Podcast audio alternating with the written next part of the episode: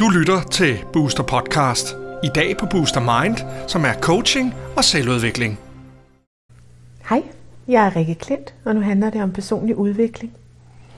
Her i Lærkehuset, hvor jeg holder til, der har jeg et kontor, hvor Booster Universe også har et satellitkontor.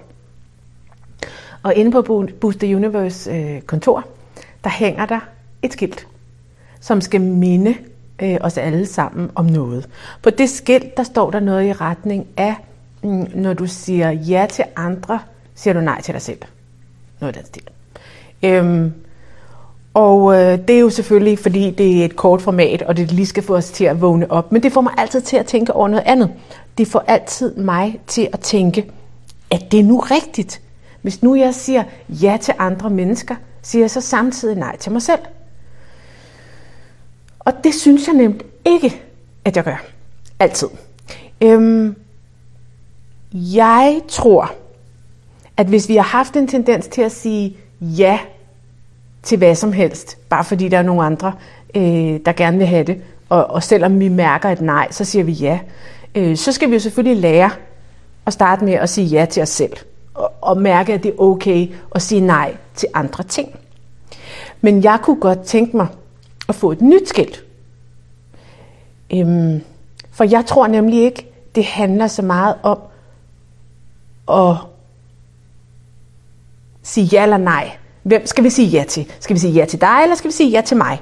Det er en proces, men jeg vil helst et sted hen, hvor det ikke handler om, om det er dig eller mig. Det jeg helst vil, det er, at jeg vil helst derhen, hvor jeg siger ja til det, der giver mig god energi, og nej til det, der dræner mig. Ja til det, der fylder mig, nej til det, der dræner mig. Og så betyder det ikke så meget, hvem det er, der får jaet, og hvem der får nejet. For mig er det en stor forskel. For mig er det en stor forskel at mærke efter, når livet eller andre mennesker eller jeg selv stiller mig et forslag. Vil du det her? Mærk efter, om det er et ja eller et nej. Og man kan faktisk godt spørge sin krop. Der findes en øvelse, hvor man kan øve sig selv i at øh, lægge sig selv eller sætte sig selv et godt sted. Og så kan, så, kan, så kan du tænke på alt det, som du ikke vil. Altså på mørke og dårlige mennesker og øh, crap mad eller alle mulige situationer, som ikke er rart. Og så kan du lære, hvordan din krop reagerer, når din krop mener nej. Og så kan du tænke på ting, som du gerne vil. Øh, god sex og god mad og øh, masser af fede ferier. Og så kan du mærke, når din krop mener ja. Og når du har lært de to yderpoler, så kan du faktisk bruge det til at tage stilling til de ting, der kommer ind i dit liv. Det vil sige, mener min krop ja, eller mener min krop nej? Og så kan du vælge ud fra det. Og så, behøver, så behøver det ikke at handle om, om jeg siger ja eller nej til dig, eller ja eller nej til mig selv. Så behøver jeg ikke at tage stilling til, om det er, øh, om jeg nu er et ordentligt menneske, eller om jeg har givet nok, eller fået for meget, eller alle de der overvejelser, som vi kan have kørende op i hovedet. Så kan vi bare mærke i vores krop, at det her noget, som jeg gerne vil, eller er det noget, jeg ikke vil.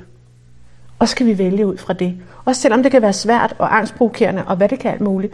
Men så kan vi ligesom pille alle de der øh, overvejelser, som kan blive til tankemøller, eller kan blive til dårlig samvittighed, ud af ligningen. For hvis vi vælger det, som kroppen siger ja til, så får vi mere energi hen ad vejen. Hvis vi vælger det fra, som kroppen siger nej til, så bliver vi mindre og mindre drænet. Så jo mere du siger ja efter, hvad din krop vil, jo mere det bliver dit liv fyldt med det. Og så vil det give mere energi, og det vil give mere øh, at give ud af, som jo er det, som jeg synes, at livet handler om. Det var bare det, jeg ville sige. Hej. Du har lyttet til Booster Podcast. Du kan høre flere podcast på boosteruniverse.com podcast.